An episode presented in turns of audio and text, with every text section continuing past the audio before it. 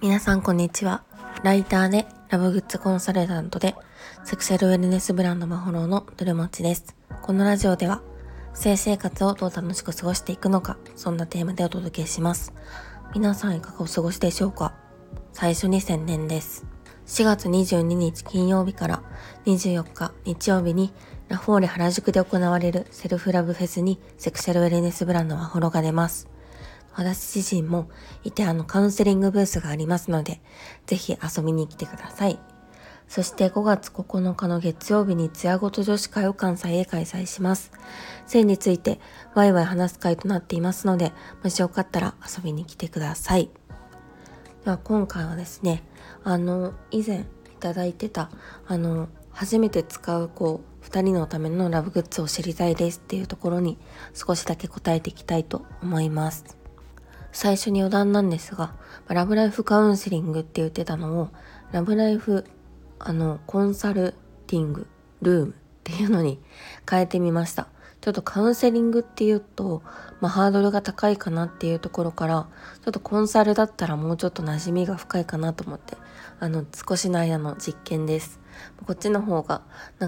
相談しやすいなみたいなところがあれば、このまま続行してセックスコンサルティングルームに名前を変えて続けてみようかなと思います。あとですね、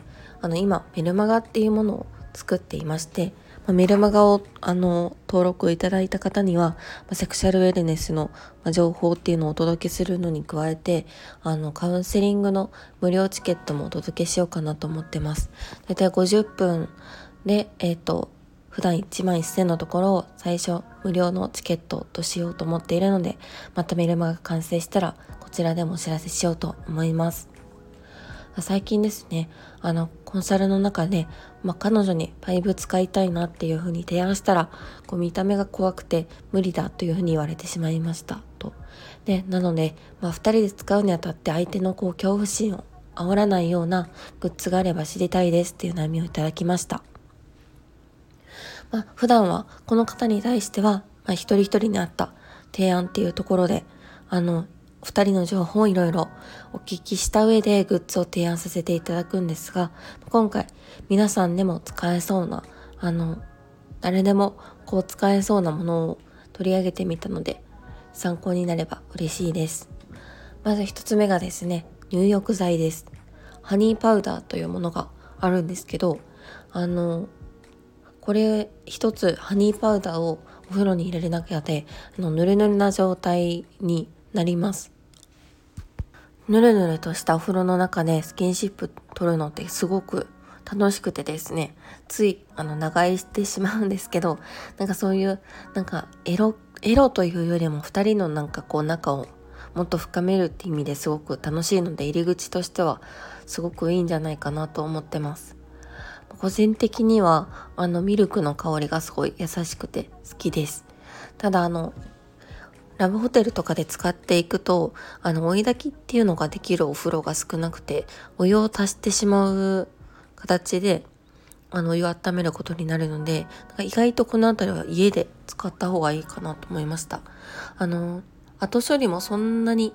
大変なわけではないので、お家で気軽に使えると思います。次がイロハのプチシリーズです。これは本当にプルプルしててめっちゃ可愛いなっていう感じで、抵抗感があるような見た目では全くありません。本当に可愛いです。写真をぜひ見ていただきたいので、ブログの方も見ていただけたらなと思います。よく滑るので全身に這わせる形で使うっていう意味で使いやすくて、2人で使うことでコミュニケーションがより盛り上がるかなというふうに思います。価格的にも1000円以下で買えるので、すごいお財布にも優しいです。次がですね、またテンガから出ているブランドでカレッサのホットストーンマッサージというものがあります。こちらも肌に沿わせて使うものなので、マッサージに大活躍します。いきなりパイプ挿入しようって言ってしまうと、抵抗ある人はびっくりしてしまうと思うんですけど、温かいグッズでゆっくりマッサージすることで、試すハードルが少し低くなる気がします。のはですね、デイムシリーズっていうところで、すごい見た目がポップで可愛いグッズを最後に紹介します。デイムというアメリカから生まれたセクシャルウェルネスブランドなんですけど、セクソロジストの方と MIT エンジニアのコラボから生まれたセックストイなんですが、すごい可愛くて、テレビ台とかの横に置いてあっても全然違和感のないデザインとなっているので、これもすごい入り口として手に取りやすいかなと思います。こちらのデイムシリーズだとおそらくラブピースクラブさんの店舗だったりとか、あとは大阪だと心斎橋パルコの10階にもこちら取り扱いがあったので、なんか実際に手に取ってみたいっていう方にもおすすめです。こうやって2人でラブグッズを選ぶときに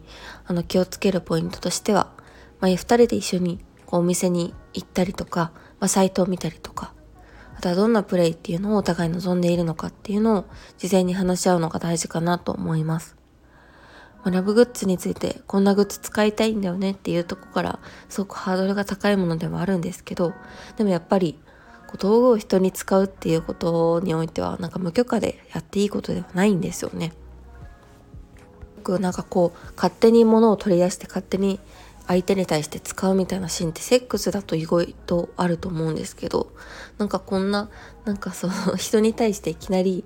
何かグッズをこうあてがうって普通同意なしじゃありえないですよね。普通同意取りますよね。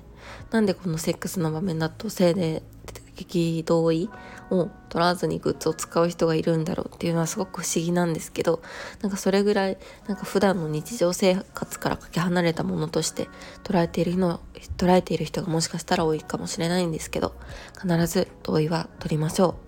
う。そうすることで、より楽しいセックスが送れると思うので、ぜひ使うときは2人で一緒に選んで買いに行くとこから始めていただけたら嬉しいです。ではここまで聞いていただきありがとうございました。また明日。